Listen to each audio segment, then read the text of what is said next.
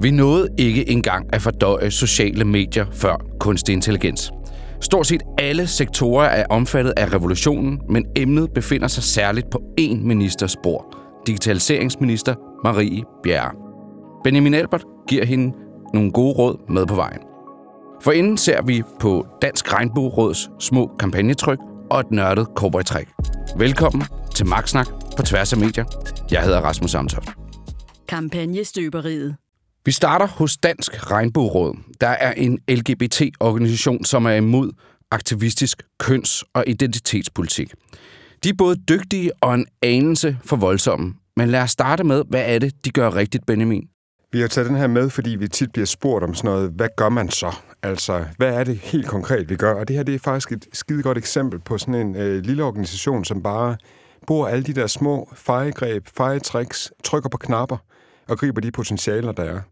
I min bog fra, øh, fra modtager til medtager, der har jeg faktisk sådan en øh, analogi over, at man kan bruge sneboldsteknikken. Altså, man skal være god til at gribe de potentialer, der er. Det er en snebold, man kan rulle den til en stor lavine med et stort tryk, eller man kan kaste en snebold lige i nakken på den, man gerne vil kaste i nakken på. Det udfolder jeg så i nogle forskellige kampagnetryk, men her med Dansk Regnbureau, der kan man faktisk se det eksekveret. Så altså de, de små kampagnetryk, de leverer, de, de ruller simpelthen op til et større tryk, end hvad de er sådan også summeret? Ja, de, øh, de slår over deres vægtklasse, øh, og det gør de ved, at øh, altså, med ekstremt god Twitter-brug, de har hele fundamentet, Dansk Regnbueråd.dk ligger der, men Twitter-kontoen er den, jeg vil følge, hvis jeg skal lære noget her. Og de aner ikke, vi sidder og snakker om dem, så det er it's all good, det her.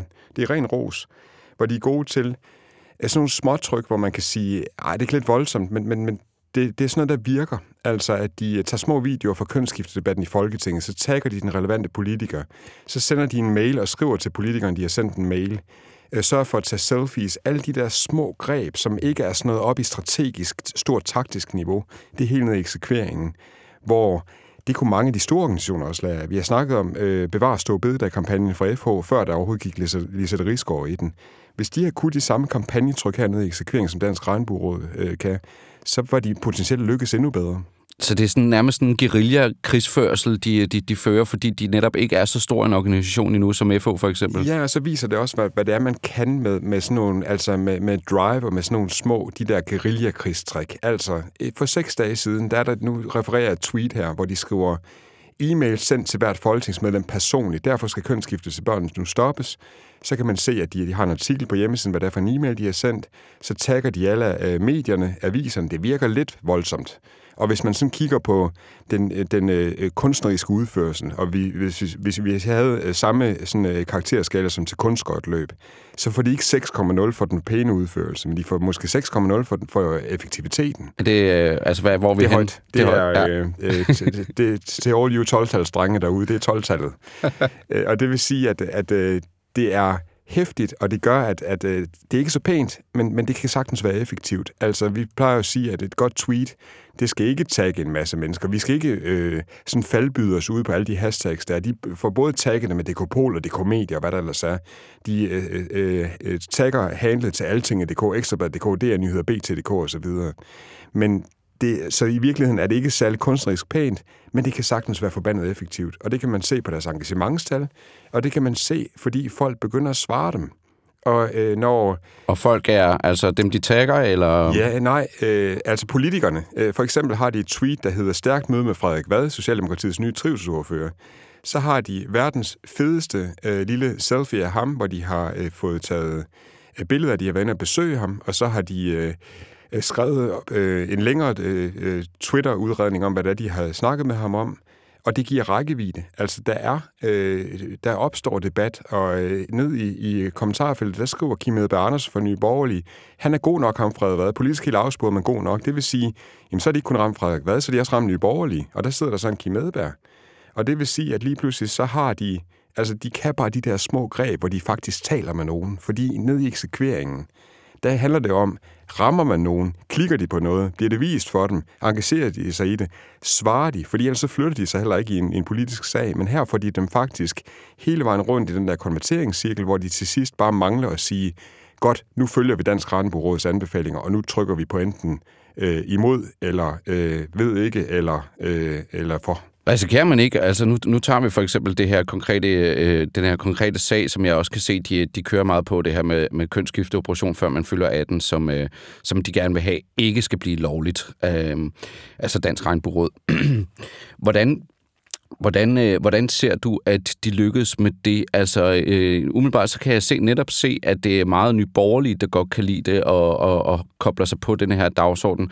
Men jeg tænker bare, hvis nu man står og Stinus Lindgren og står nede i, altså for Radikale Venstre og sundhedsordfører der, og står nede i Folketingssalen og skal svare på det her, og det lige pludselig bliver nyborgerlige sag, har man så lyst til at koble sig på, når det er radikale venstre? Jamen, det er der, hvor øh, lobbyisme sådan blaffer lidt i vinden. Fordi hvad er det, der virker sådan realpolitisk? Får de de resultater, de skal have? Er der en Stinus Lindgren, øh, som er kommet tilbage til Folketinget, som går ind og siger, jamen, jeg er med Dansk Regnbueråd her, og Kim Medberg siger det samme, kan man så tælle til 90? Det ved vi ikke. Men det er jo i virkeligheden hele sådan, øh, altså det er sådan anatomien er for lobbyisme. Vi aner ikke til sidst, om hvem det er, der bærer en ind til finanslovsbordet, eller i satspuljemidlerne, eller trykker på de forskellige stemmeknapper. Men det er ret godt gået, at man jo adresserer de ordfører, der er, og går direkte ind i debatten. Kønsskiftedebat i Folketinget for 17 timer siden, øh, der har de et tweet, der, står, der, der sørger de for at få taget den video. De laver de der små tryk, og så må resultaterne så komme efterfølgende. Man kan sige, hvis det her det var en vindersag, og det var Dansk Erhverv, der kørte det på den her måde, Dansk Erhverv kan lære noget her Dansk Regnbueråd. Kraftens Bekæmpelse, Røde Kors, Diabetesforening, alle de store, de kan lære noget her, den måde Dansk Regnbueråd gør. Frataget, at de store organisationer vil ikke kunne, kunne slippe afsted med den tone og den sådan lidt vi er også nødt til at have den kunstneriske udførelse med at få 6,0 i pænhed, når vi er de store organisationer, men de kan lære noget af eksekveringen. Det her det er et stilstudie med De har jo sådan den der meget næsten, øh, ja, hvad, hvad, hvad siger vi, øh, jeg, jeg skal til at sige polaroid, men det er ikke tabloid, tabloid nærmest stil, ikke? altså med, med kæmpe store, tykke, fede bogstaver, hvor der, der skriger, at det her det er helt galt. Kan man ikke også risikere at skubbe nogen fra, altså sådan, så de ikke medvirker, men bliver faktisk ramt væk? Det er altid det store problem. Vi har jo set en million stemmer med, med Monika Nico Lylof i, øh, øh, i hovedsædet, eller i, bagved det, som, som har øh, drevet ekstremt tryk, men virker det så? Får vi så rent faktisk øh, handicapområdet væk fra kommunerne, og lytter KL, kommunerne, regeringen, øh, en sundhedsminister, hvem det nu er, der skal tage sig af det? Det er altid en fin sådan knivsæg, en balance, hvor højt man skal råbe i forhold til, hvor præcis man skal være kirurgisk. Og der har min gamle mentor, øh, Karen Lykkebo fra Gelmaren Kise, sagt, det er kun lobbytabere, der råber. Det er jo ret vigtigt at vide, når man også er på Twitter, fordi man kan råbe på mange måder på Twitter. Man kan klasse for mange hashtags på at virke for aggressiv. Man kan tagge folk for meget. Men det, man kan kigge efter, når man gør det, det, det er jeg ret sikker på, at de også gør, det er, at de kan kigge efter, får de medtaget deres politikere? Det vil sige, liker Kim Edberg Andersen? Ja, det gør han. Er det ham selv? Ja, det er det i allerhøjeste grad. Og det vil sige, når de så har lavet det tweet, og Kim Edberg han svarer på tweet omkring Frederik Vad og øh, og også liker det, jamen så har de i hvert fald, øh, så har han engageret sig en lille smule mere, men Frederik Vad har ikke liket det, og han har ikke retweetet det. Og det vil sige, så skal de jo først til at passe på at sige, vi taggede ham direkte, han var på et billede. Hvad var det så, han ikke kunne lide? Følte at han blev sådan en marionetdukke, som vi, hvor vi bare brugte ham som en fotostat til vores selfie? Og der skal de så kigge efter, og så kan de begynde at analysere på og spørge ham bagefter, var vi for voldsomme? Mm. Men nogen, øh, og det er der, hvor man ser meget sådan guerillaagtige øh, små lobbyorganisationer, de sådan er lidt tonedøve og lidt toneskæve, at de faktisk ikke spørger. De tror, at det er presset allerførst, og så er det, nu skal vi vise alle vores støtter og vores medlemmer, at vi fik presset Frederik Vad til at stå her på et billede. Men resultaterne kommer, hvis han føler sig godt behandlet, og han føler sig medvirket. Fordi det handler ikke om at påvirke, det handler om at medvirke. Derfor skal han være medtager, han er ikke modtager.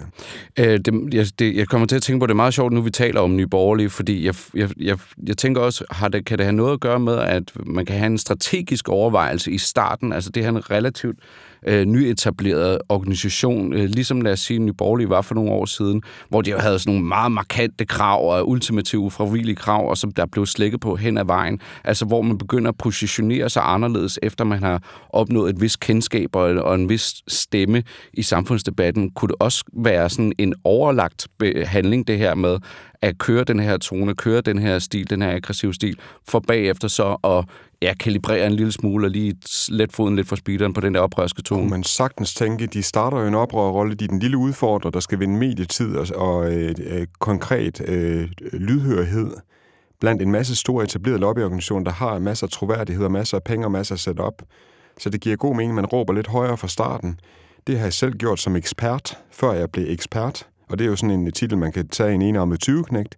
Men jeg var væsentligt mere konfrontatorisk og øh, var mere øh, polariserende øh, tabloid i mine øh, indledende bemærkninger omkring, hvordan dansk politik på sociale medier fungerede.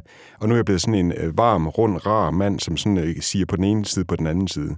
Det giver samme medietid nu, fordi nu er jeg etableret, men tidligere, der var jeg nødt til at kæmpe for det. Så i virkeligheden kan du sige, at de små organisationer, hvis de skal have plads ved bordet, så skal de jo have en lille smule rundsav på albuerne. Det synes jeg, Dansk øh, øh, Regnbueråd har her. Øh, og det er, det er det, de kan. Så de bruger ord som bombe i kønsskiftedebatten, hvor det vil aldrig ske hos dansk erhverv. Der vil de skrive, at vi skal have en nuanceret debat om kønsskifte, hvis det nu var deres sag. Cowboy-trækket. Benjamin, du har øh, noget så sexet som en, øh, en godkendelsesfaktor, eller hvad pokker det nu hedder, øh, med som en ugens corporate trick. Ja, det har jeg, fordi øh, efterhånden som øh, Twitter udruller deres Blue, og Facebook udruller, nu, nu er de så begynder at afskaffe deres totrinsverifikation over deres app, så skal vi til at forholde os til, at vi faktisk helt almindelige mennesker, de skal kunne logge på med totrinsgodkendelse med en ekstern autentikator. Altså, øh, og der har jeg så downloadet den, jeg synes der er bedst, det er Google Authenticator, øh, og den øh, giver mig så en lille kode. Øh, den er meget, meget nem at have på sin telefon. Så det lille korportræk er egentlig, hold lige øje med, at nu skal du faktisk begynde at autentificere, at du skal på. Du skal verificere, at du skal på, ligesom du skulle før, men du skal have en lille app til det. Og det er den, jeg har valgt. Øh, meget, meget kort øh, trick, men jeg siger det også, fordi vi har igen i den forgangne uge haft en politiker, der er blevet hacket. En politiker, der har fået fisk i sit kodeord, og lyt nu efter, politikere, når I bliver promptet for kodeord. I får sådan en mail, der hedder, og det er ikke fra et metadomæne. Man kan altid være sikker på, at det er phishing eller hacking, fordi der står ikke meta.com til sidst. Og det vil sige, i selve øh, den, der sender mailen, der hedder den et eller andet obskønt eller obskurt, og så skriver de til dig, at du har overtrådt en eller anden rettighed, at du skal gå ind og confirme et eller andet. Så tænker du, jamen nu skal jeg trykke på den knap, og så skal jeg, give, så skal jeg lige logge på. Men når du logger på, så sidder du og forærer dit kodeord væk. Den pågældende politiker, ingen nævnt, ingen glemt her, øh, ingen navn nævnt, men øh, har fået øh, ribbet sin annoncekonto for cirka 6.000 kroner den forgangne uge. Hold nu op med at trykke på de der ting, og så sørg for at få styr på hele sikkerheden omkring det. Det er endnu vigtigere nu, fordi der er folk derude, der gerne vil øh, bruge dine annoncekroner til at samle følgere, eller hvis du har en øh, personlig profil, jamen så kan det godt være, når Rasmus Amtoft skriver til dig, at han står her i Chile, og hans sidste fly er gået, og han er blevet øh, røvet af en 20-band, om du ikke lige kan sende ham øh, 15 øh, kodeordskort øh, med, øh, eller 15 øh, gavekort til iTunes, fordi de er åbenbart i høj kurs i Chile, og så kan han få en flybillet for det så skal du ikke skrive dit kodeord. Det er meget konkret eksempel. Jamen, det er ikke, ja. det, er, det er ikke et tænkt eksempel. Det er jo sådan noget, man kan altså, få... jeg har ikke gjort det, skal jeg lige sige Nej, nej, nej. Men, men man kan jo sagtens få... Altså, hvis ikke man har oplevet det nu, så er det bare et spørgsmål om tid, for man får et eller andet fra en ven, der står i en eller anden lufthavn og i knibe. Og der er genvejen her, at du simpelthen får downloadet en app, sådan, så du slipper for at skulle tage stilling til alle de der mails der, fordi så er det lagt på appen, så kan du bare forholde dig til det. Øh, det, det er forkert, ja. Nå, okay. Nej, men i virkeligheden, uh, Google Authenticator er endnu et trin i, at du skal have styr på hele sikkerheden omkring det. Så øh, lige nu, lige om lidt, så kommer der et ramaskrig, fordi Facebook lige om lidt, så lukker de ned for, at du kan, du kan totrinsverificere dig. Så er der ikke nogen support hos Facebook eller hos Meta. Så du skal se at få sat dig ind i det her. Oh, Gud. Hvis ikke du øh, har svaret på uh, download uh, Google Authenticator endnu, og totrinsverifikation på både Twitter og Facebook, så skal du i gang. Det var ugens korportræk. Sociale medier. Vi skal til en, øh, jeg tror ikke, vi har omtalt ham før, øh, psykologen Svend Brinkmann, som øh, jeg tror, alle, der lytter til P1, har, har stiftet bekendtskab med. Han er en meget populær herre, og så er han også på Instagram, Benjamin. Jamen, han er faktisk pisse hammerne god, som vi siger i Jylland, på sociale medier. Og det er han er en grund, vi kan lære noget af. Fordi vi står jo på kursus efter kursus og siger, man skal holde op med på sociale medier at skrive til den der faktahjerne. Du skal holde op med at skrive, at hvis du skal kommunikere om madspil, så skal du lade være med at kommunikere, at øh, i Danmark smider vi 1,4 millioner tons øh, mad ud om året, og derfor har vi indgået et samarbejde med Selina Jul og kommer til at lave en handlingsplan. Det er for faktuelt. Du skal gøre ligesom Rema 1000 Jonas Skrøder, der siger, vi skal have kunderne til at tage de grimme grøntsager. Og, øh, fordi jeg kan love dig for, at en krum agurk smager lige så godt som en lige. Og en skæv gulerod smager lige så godt som en lige øh, gulerod. Det er helt ned i det, vi kalder det limbiske system, er hjernen, der hvor det er nemt at associere med ting. Og hvis man er i tvivl om, hvad man kan associere med, så er det alt det, der definerer sociale medier, at vi er sociale. Man gider ikke have øjenkontakt med et logo, man vil have øjenkontakt med øjne. Og det vil sige, det du kan associere med allerførst, det er ansigter. Og helst en som dig selv. En rødhåret mand skal se en rødhåret mand om muligt. Ellers så skal du sørge for, at dine faktuelle ting er pakket ud i dit limbiske system, og det kan Svend Brinkmann. Ja, lad os øh, bare lige tage det eksempel, du sendte til mig. Øh, der har vi ja, sådan to øh, beholdere til, øh, til tennisbolde. Øh, den ene, hvor at øh, tennisbolden er skåret op i halve, så der kan ligge en masse, og så har vi tre tennisbolde, der kan ligge i den tilsvarende beholder ved siden af. Og det er altså en kommentar til øh, moderniseringer og optimeringer af vores skoler, gymnasier og universiteter. Det er pisse fedt, at du siger øh, verbalsubstantiverne, fordi modernisering og op- op- optimering, det er begge to nogle øh, verbalsubstantiver. Det er det, det er, er normalt for fy, ikke? Men, det men er her, nemlig, ja. fordi på sociale medier gider vi ikke. Den første indikator på, sproglige vi er over i faktajan, det er, at du begynder at skrive else, ning, ing, sion, jon. Det er verbalsubstantiver. Det er øh, navneord, der er blevet til af udsagnsord. Det vil sige... Altså jon er fy Ja, Jon er fyfy, at du har fuldstændig dækket de aktive verber, hvem gør hvad. Fordi det hedder, jeg moderniserer, jeg optimerer, og optimerer ikke et skide godt ord. Algoritmemæssigt er det en katastrofe, fordi vi skal skrive det, folk de skriver på Messenger, når vi er på Meta. Jeg vil aldrig nogensinde skrive, kære Line, når vi optimerer dagligdagen for vores børn, så skal vi. Så det vil jeg aldrig skrive, men det, det hjælper også at give et super godt billede på det her. Altså, det er vel en kommentar til, til det der sådan byråkratisprog. Altså, det er jo lavet med humor faktisk, når han skriver det Jamen, sådan det der. er det, for han har jo skrevet faktisk, det er et perfekt eksempel på, at han har skrevet til Logos-hjernen over i sin tekst på Instagram, og så har han givet et billede til det limbiske system. Jeg er i tvivl om, de er skåret op i halve, eller om de er bare presset sammen. Men i det ene glas, der er der, som man kender fra tennisrør, øh, der er der tre bolde. Og i det andet øh, glas, der er der, eller i det andet tennisrør, der er der 1, 2, 3, 4, 5, 6, 7, 8, 9, 10. Der kan der lige være 10. Og vi får lynhurtigt afkodet, at øh, det er som 10 elever, der er presset ind i en folkeskoleklasse. Eller det er øh, kandidatår med al den viden, man skal have, som man normalt har god tid til at runde, og øh, det er rigtige tennisbold, hvor man kan spille spillet øh, så er det presset sammen til 10 halve eller sammenpresset tennisbolde. Prøv at spille tennis med dem. Overfør det så til uddannelsessystemet. Og det er det, Svend Brinkmann han kan. Alle øh, I søde, rare øh, community managers, der sidder derude, webredaktør, hvad I nu er, øh, titel, Masters of Disasters på Facebook, admins, gå ind og se, hvad det er, han gør, og sådan skal CEO'ens, talspersonens, virksomhedens fakta pakkes ud det er vel også det her med, at man kan sidde og bruge rigtig lang tid på at lave den fineste opstilling med kamera og alt muligt, men altså en kreativ idé er en kreativ idé, altså...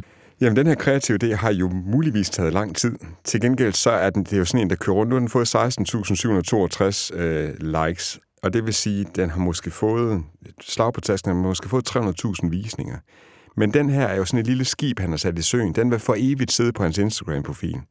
Og det vil sige, at der er flere, igennem tiden der er der flere og flere, der vil se det her, og hvis han er tjekket nok, så bruger han også det her et opslag på LinkedIn bagefter. Og så henviser han til det igen. Og han er ikke, han skal ikke være ked af at bruge det igen om et halvt år, fordi der har folk glemt det. Og så kan han skrive, øh, på et tidspunkt brugte jeg det der billede af tennisboldene. Så det her, det er øh, godt givet ud. Det her det er et stykke kvalitetsindhold. Det er godt content, som vi vil sige ude i, øh, ikke i Jylland, men i, øh, i branchen. Rådgiveren. Som nævnt i starten, så øh, skal vi til at snakke kunstig intelligens. Og det skal vi, fordi vi har jo en digitaliseringsminister i Danmark. Hun hedder Marie Bjerre, men øh, hun vidste måske ikke, da hun tiltrådte, det tror jeg ikke, der var nogen af os, der gjorde, øh, at AI var, var, var ved at komme på den måde, som det kommer nu, og er her nu, og som altså bare flyder ud over alle grænser, ud over alle sektorer. Altså potentialerne er nærmest uendelige. Og hvad gør man med det?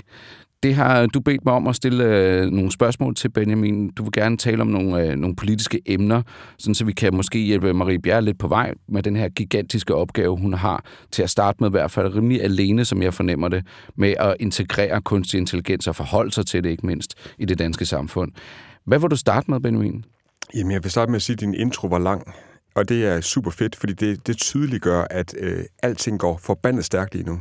Du kunne starte din intro med at sige, at vi skal tale af i, og det skal gå stærkt. Fordi det skal det nu. Jeg er 43 år gammel, og jeg har haft bureau nu siden 2016 i anden omgang. Og jeg har aldrig nogensinde følt mig så gammel, som da jeg sad i går og hørte teknologisk øh, strateg Bo Bergstedt på K-Forum-konference i går fortælle om AI-genererede billeder, og hvad man kunne med deepfakes, og hvad, man, hvad, det, hvad øh, generativ øh, AI det betyder for vores arbejdspladser, vores øh, mediesystem, alle de ting. Det er ikke for sjov, det her. Øh, det, er, det går forbandet stærkt, og vi har taget den her med, fordi normalt så er en digitaliseringsminister. Nu har vi så fået en digitaliseringsminister, men normalt så har det været en stående joke. Da jeg arbejdede for Socialdemokratiet i, fra 2008 til 2012, der var det en stående joke, at Trine Bramsen, hun blev IT-ordfører. Og Benny Engelbrecht var også IT-ordfører på et tidspunkt. Det var den post, man mindst ville have. Det var den post, hvor det sådan noget, at du kan få øh, kirkeordfører, så kan du få øh, ligestillingsordfører, så er du backbencher. Altså det er, det er dem, der er mest, mindst flatterende at få. Det er sådan noget træningsposter. Men jeg vil våge påstå nu, at digitaliseringsordførerposten og digitaliseringsministerposten er forbandet vigtig. Vi skal have gang i den her debat. Der er sindssygt mange ting at tage fat i. Rådgiveren. Ja, Benjamin, vil du øh, lægge ud med, øh, med det, som du øh, har taget med? Jamen, hvis man kigger på, hvad, hvad en digitalisering, hvad, hvad, den skal, hvad den skal besvare lige nu, så ligger der i første omgang, nu, nu kom Google så, øh, øh, jeg tror det er for to dage siden, der kom de med deres øh, nye bud på, hvordan søgemaskiner skal se ud. Det skal baseres på generativ AI, og det vil sige maskinlæring, øh, og det, vi har haft maskinlæring i, i masser af ting i vores øh, sociale medier, i vores øh, telefoner osv. længe.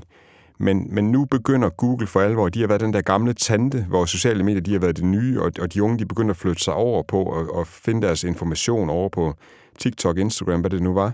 Men nu kommer den gamle tante på banen igen. Nu bygger de så meget ind i deres søgemaskiner, så nu skal, kan vi begynde at se den kunstige intelligens. Og det giver en helvedes masse udfordringer. Imens der har vi, øh, jeg kan nu generere billeder på mit journey.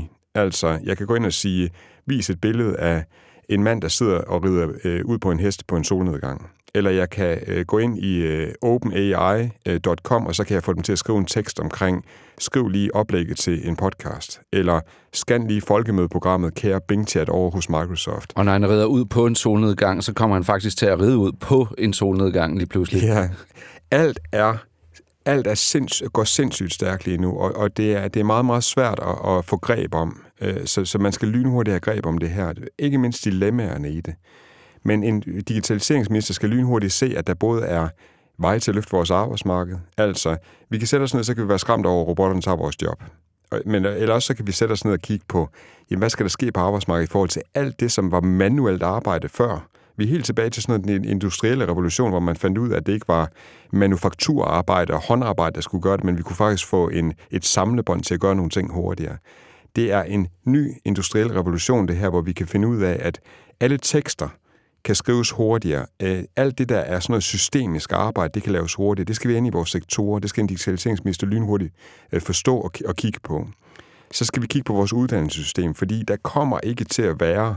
Øh, lige nu der hele vores uddannelsessektor er gearet til, at vi må godt bruge en lommeregner, fordi den er vi trygge ved, men vi må ikke bruge alle de der AI-værktøjer til at generere svar. Øh, vores folkeskoleelever må ikke øh, besvare deres, øh, deres opgaver med øh, AI-værktøjer. Men hvad når de kommer ud på arbejdspladsen, hvis de bliver ansat hos os? Så kommer de ud, så bliver de bedt om, du skal sgu ikke skrive det der forbundet, du skal sætte dig ned og bruge OpenAI til at give dig et, øh, et startforslag, fordi ellers så spilder du tre timer på, at du tror, der er en eller anden guddommelig mus, der skal komme og sætte dig på, sin, på, sig på dine skuldre, øh, og så har du ikke skrevet det lige så godt som robotten alligevel. Fordi du skal gå fra at være skribent til at være informationsspecialist i stedet for. Du skal tage det, robotten foreslår, og så skal du verificere det og sørge for, at det passer. Fordi det, robotterne ikke kan, det er, at de kan ikke, de kan ikke tale 100% sandt. De finder jo på noget, alt efter hvad det er derude. Så en digitaliseringsminister skal gå i ledtog med en uddannelsesminister, øh, en forskningsminister, og kigge på, hvordan vi kan sørge for, at, at de der øh, værktøjer, de kommer helt ind i vores folkeskole, i vores uddannelsessystem, i vores efteruddannelse, alle de ting. Så er der, øh, så er virkelig en digitalisering i en uddannelse. Så er der rigtig mange ting omkring, hvad sker der, hvis vi får et A- og et B-hold? Digitalisering det er nødt til at være for alle. Når vi sidder så her og snakker om robotter og AI osv., min øh, øh, forholdsvis gamle mor, hun er stået af for længst.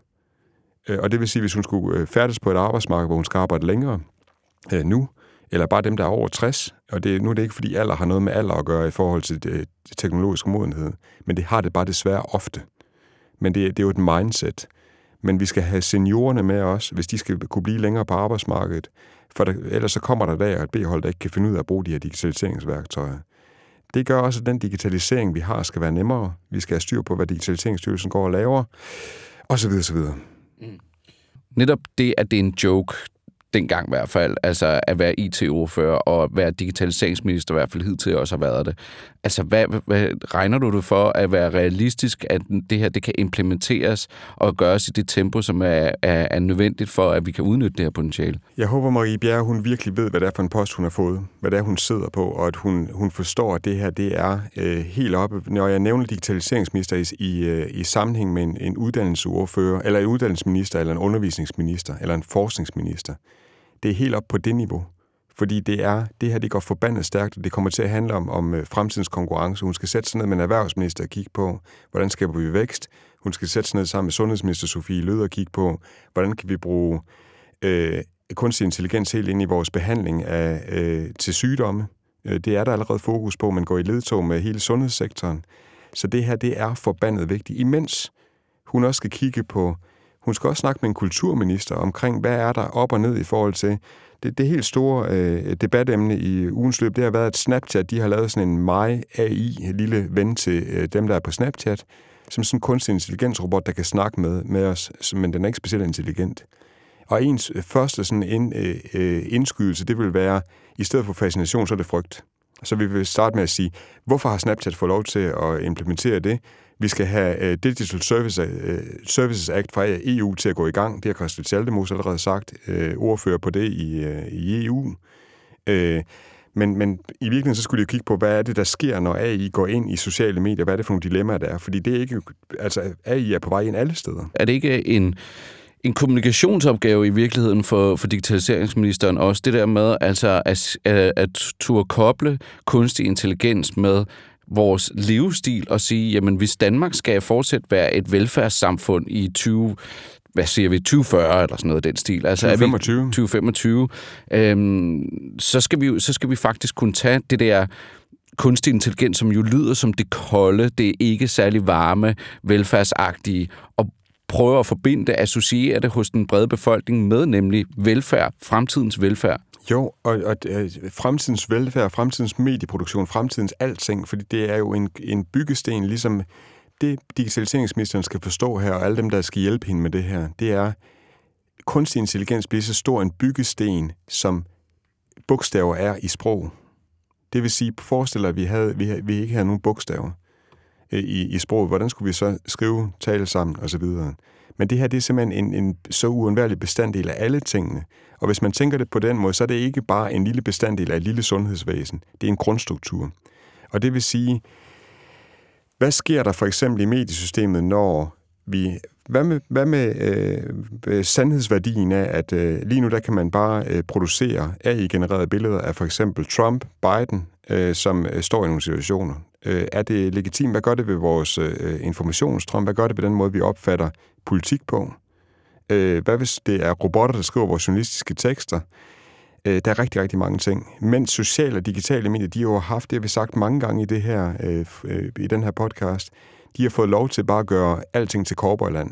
Altså uigennemsigtighed i forhold til algoritmer. Hvad bruger de vores data til? Hvorfor er der ikke nogen kundeservice? Lige pludselig så har vi jo nogle, øh, nogle værktøjer, vi render rundt og bruger, sociale medier, digitale medier, som vi ikke aner, hvordan fungerer.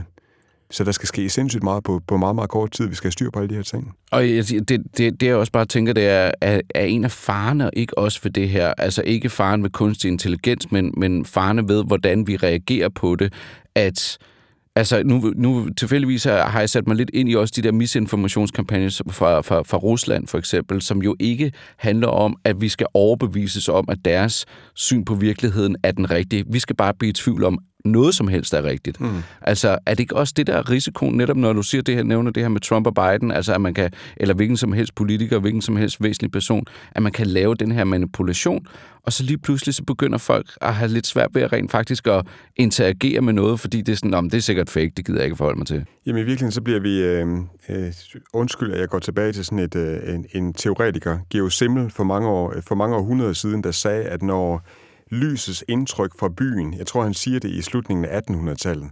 Når vi får så mange indtryk fra, fra byens lys, så vi, bliver vi placeret. Altså, vi bliver sådan helt lamme, eller sådan øh, øh, apatiske, fordi vi så ikke kan tage alle de indtryk ind. Det sagde han i slutningen af 1800-tallet, hvor han siger, der kommer så mange indtryk nu, så vi bliver bombarderet. Vores sansapparat, det skal blive placeret. Vi, vi holder simpelthen op med at reagere. Så er vi så i 2023, hvor indtrykkene de er blevet en million gange større, og det vil sige, hvad sker der så med vores evne til at, øh, at, at processere information, som bliver præsenteret for os med et tryk, der kan være genereret af, af robotter? Øh, øh falske nyheder, der er genereret, hvor man ikke kan se forskel på, om det er i genereret eller ej. Der er sindssygt mange ting, hvor menneskets hjerne ikke kan følge med længere. Altså, jeg kan bare sige for mit eget vedkommende, jeg læser printavis i weekenden. Altså, jeg læser bøger, fysiske bøger, fordi jeg netop har brug for lige at lukke ned for alle de der ting omkring mig og fatte noget enkelt, en enkelt, i, i, i en, en enkelt tidsbane, kan man sige. Ja, men du kommer til at læse en, en fysisk bog lige om lidt, som jeg har været medforfatter på, hvor der er dele af den, der er skrevet en robot.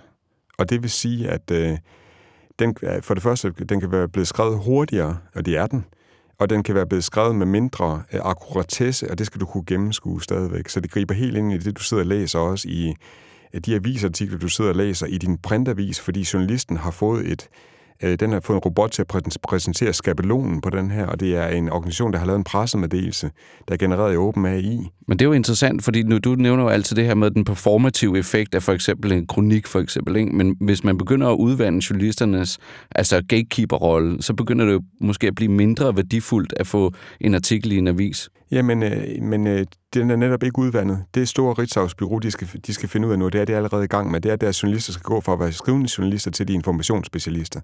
De skal blive endnu bedre til at verificere, hvad der er op og ned. Når de ser et billede af, af, af Trump, der er blevet anholdt i USA, så skal de virkelig kunne verificere bedre end robot kan, om det her det er AI-genereret, om det er rigtigt eller ej. Så øh, breaking news, der er det, og det har vi vidst siden sociale medier kom frem, øh, især i Danmark siden 2008, at det tempo, der det gjorde, at, at det kunne boble op, det har Vincent Hendricks jo haft information, øh, boblestudier. Øh, hans øh, fakultet har jo forsket intensivt i, jeg har selv været med til nogle af tingene, omkring hvad sker, når der kommer så meget tryk på, det genererer så meget power på sociale medier, at man glemmer at verificere det, fordi man tror, det er rigtigt, fordi man ser 10 likes på, på et splitsekund. Altså når der opstår bobler af likes, som er sådan nogle troværdighedstilkendegivelser. Øh, hvis det var 2008, så er vi så i 2023, hvor alle de der bobler og alle de likes og alt det der sådan bimler og bamler og alle de indtryk, vi får, lige pludselig kan det også være fake news og AI-genereret. Forestil dig lige Trump i, i hans første præsidentkampagne, hvor han brugte Cambridge Analytica til at målrette med konspirationsteorier. Prøv at forestille dig, at han også havde AI-genererede robotter, der kunne gøre de her ting og bare pumpe det ud.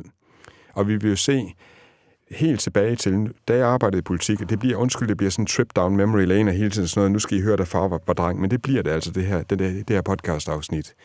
Da jeg arbejdede for Socialdemokraterne i, 2000, for, i 2008 til 2012, der sad vi og var meget bevidste om, at for eksempel negative videoer omkring øh, modstander Anders Fogh eller Lars Lykke, de kunne være virkningsfulde. Men vi havde ikke rigtig nogen, der sådan kunne gå ud og tage et kamera og producere det, og sætte det sammen og sørge for at tage alle Anders Foghs dårlige historier og klippe det sammen til en video, som så kunne øh, blive del af så mange som muligt, fordi der skulle rigtig meget arbejde til. En video, det ville tage alt for mange penge og alt for mange kræfter at lave. Men når jeg kan AI-generere videoer, så kan jeg prompte en robot til at sige, lav en negativ video omkring Mette Frederiksen.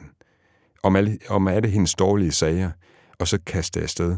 Forestil dig, at de ungdomsorganisationer, som sidder og gør de her ting, at de lige pludselig får superkræfter på den måde og lige pludselig få kræfter til også at få det delt og spredt, og de behøver ikke annoncekroner længere, det er bare ren kreativitet, så får du en valgkamp, som er meget lidt baseret på fakta, og hvor der vil blive, blive så stor en beskydning af indtryk fra alle mulige fake news potentielt, fordi hvad hvis, øh, hvad hvis den der ungdomsorganisation eller moderpartiet siger, vi prompter lige robotten til, der må også godt være nogle konspirationsteorier i. Vi må godt, øh, vi må godt påstå, at Mette Frederiksens bo faktisk har øh, aktier i øh, øh, vaccineindustrien også.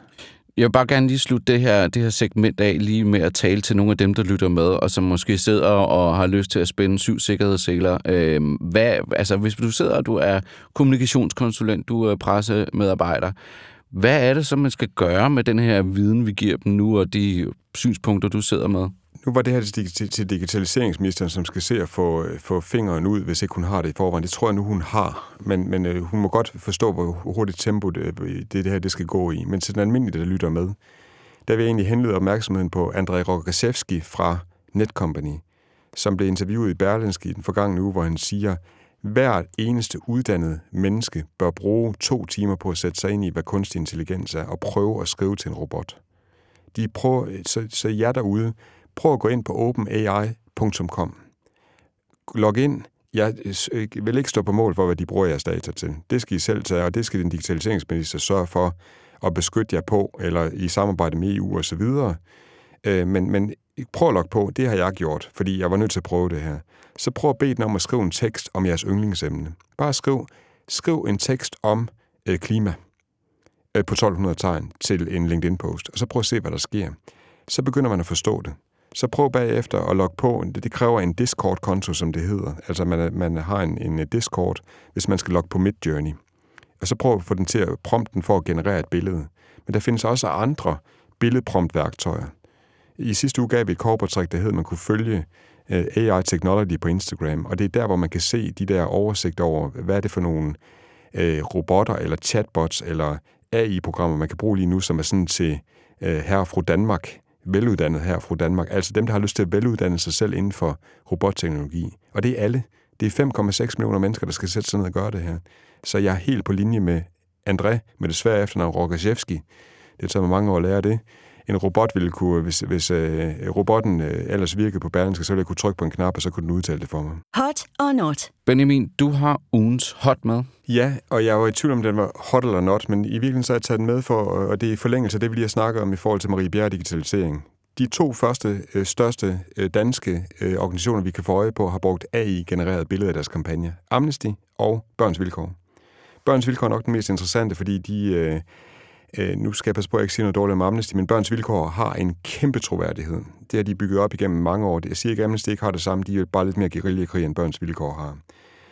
Øh, Amnesty får kritik for at bruge af genereret billeder i en kampagne. Børns Vilkår får lidt mindre kritik, men de siger, at det er nødvendigt at bruge af genereret billeder, fordi de ikke vil udsætte børnemodeller for eksponering i en ny stor kampagne.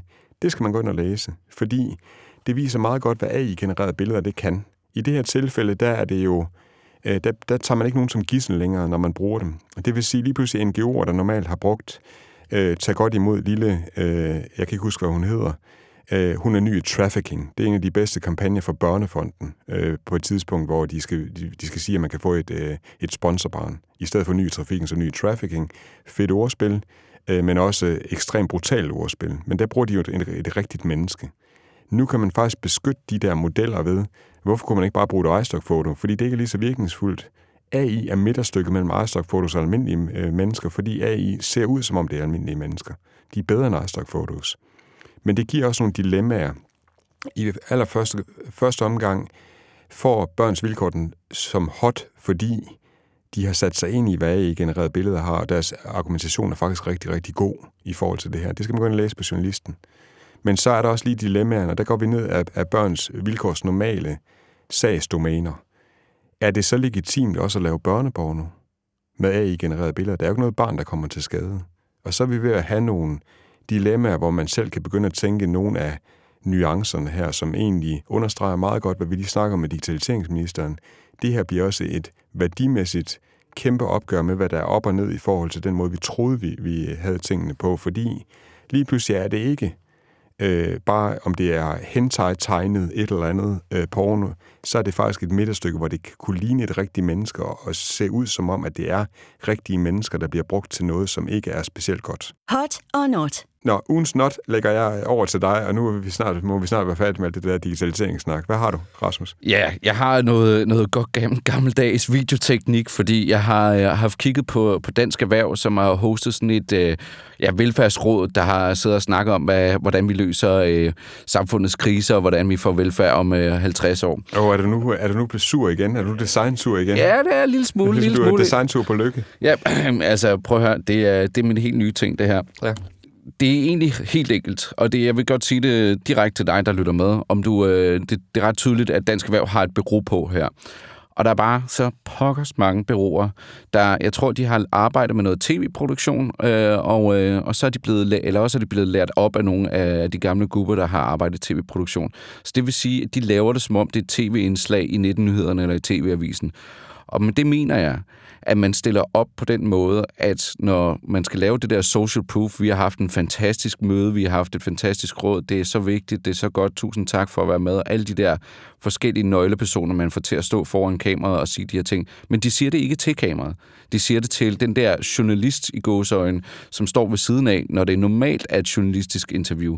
Og det er bare ikke. Altså, det, det, det, det, personen er der jo bare ikke. Altså, fordi der er ikke nogen, der stiller et spørgsmål. Der er ikke noget kritisk i det. Der er ikke nogen gatekeeper eller noget som helst. Det er bare sådan en, et, et leftover fra, fra, fra gamle dage, fra et andet medie, og altså, det skal nu du stoppe med. Nu er det jo normalt mi, din pligt at sørge for, at jeg bliver bundet til jorden, så folk forstår, hvad det er, jeg er sådan er hoppet ind i. Du er allerede øh, hoppet helt op i den der øh, farvelseskasse. Jeg sidder og kigger på det eksempel, du har sendt mig, og så siger du, giv mig lige ugens not, øh, og så linker du ind til en dansk erhverv-video, hvor Benedikte Kær står sammen med Jens Krammer Mikkelsen. Øh, Det skal lige siges, Benedikte Kær, hun er normalt et totalt scoop på sociale medier. Hun kigger direkte ind i kameraet. Her står hun sådan lidt med siden til og ser sådan lidt øh, betuttet ud. Det er vildt, at man kan få filmet øh, så fotogene Benedikte Kær, så hun ser betuttet ud. Så skal man med, at man har gjort noget dårligt forarbejde. Jamen, man bliver jo sådan lidt uneasy på en eller anden måde. Man tænker, altså hvis, hvis nu de stod og kiggede direkte ind i linsen på kameraet, sådan så at Jens Krammer Mikkelsen, han ikke står og virkelig sådan slynger om sig med en masse lækre superlativer og sprogbidler og sådan noget, som, hvilket han virkelig gør, og hun lidt ligner stafage ved siden af. Så, så altså prøv at gå ind og tjekke det, men det der med at stå og kigge sammen på linsen, på dig, den her opmærksomhedsøkonomi, som vi alle sammen lever i, det, det, det er jo det, man skal gøre, fordi det, et, det, ellers så ryger vores opmærksomhed. Altså, der er åbenbart en eller anden, der står ved siden af kameraet, der er vigtigere end mig, der konsumerer den her video. Men så vil, så vil kritikerne jo sige her til din kritikken af dig, øh, Martin Lidegaard, politisk leder af Radikale Venstre, han takker for mange gode råd nede i kommentarfeltet. Så resultaterne er der der. Jamen, øh, og det er jo det, vi også taler om med Lars Lykke. Altså, øh, et er, hvad, hvad det er for nogle resultater, man har opnået. Noget andet hvad er, hvad man kunne have opnået, hvad potentialet er. Og vi snakker jo ikke nødvendigvis, at de havde fået en million øh, visninger ekstra, bare fordi de har kigget ind i kameraet. Jeg siger bare, at engagementet og rækkevidden havde sandsynligvis været en del højere. Ikke 20-30 procent måske, men, men nok til, at hvis man gjorde det længe nok, så vil man jo opnå det mere. Og derfor så synes jeg bare, det er små ting, man lige kan justere på, og så får man altså noget mere effekt. Og det der med at stå og kigge på en eller anden, som ikke rigtig findes, det dur ikke. Det er bare ikke noget, der fungerer i, i en video. Og så kan vi lige få min kæphest også, at øh, der er så mange blå ting i den her post. Altså, der er så mange, der er tagget, så mange politikere også, og hashtags også. Det lyser så blot, så jeg ikke engang kan se, hvad det er, sætningerne er. Og SAT, de, de har ikke lavet SAT, de, de brænder underteksterne ind. Ja, der er meget at komme efter ude i professionelle øh, kommunikationsdanmark. Det var alt for denne gang i Magtsnak. Vi vender tilbage med alt det mest interessante inden for interessevaretagelse og politisk kommunikation på tværs af medier. Jeg hedder Rasmus Samtoft, og som altid Benjamin Rød Albert over for mig. Tak for, at du lyttede med. Du har lyttet til et afsnit Magtsnak på tværs af medier. Et afsnit, som er produceret af Amtoft Stories. Jeg hedder Rasmus Amtoft. Tak fordi du lyttede med.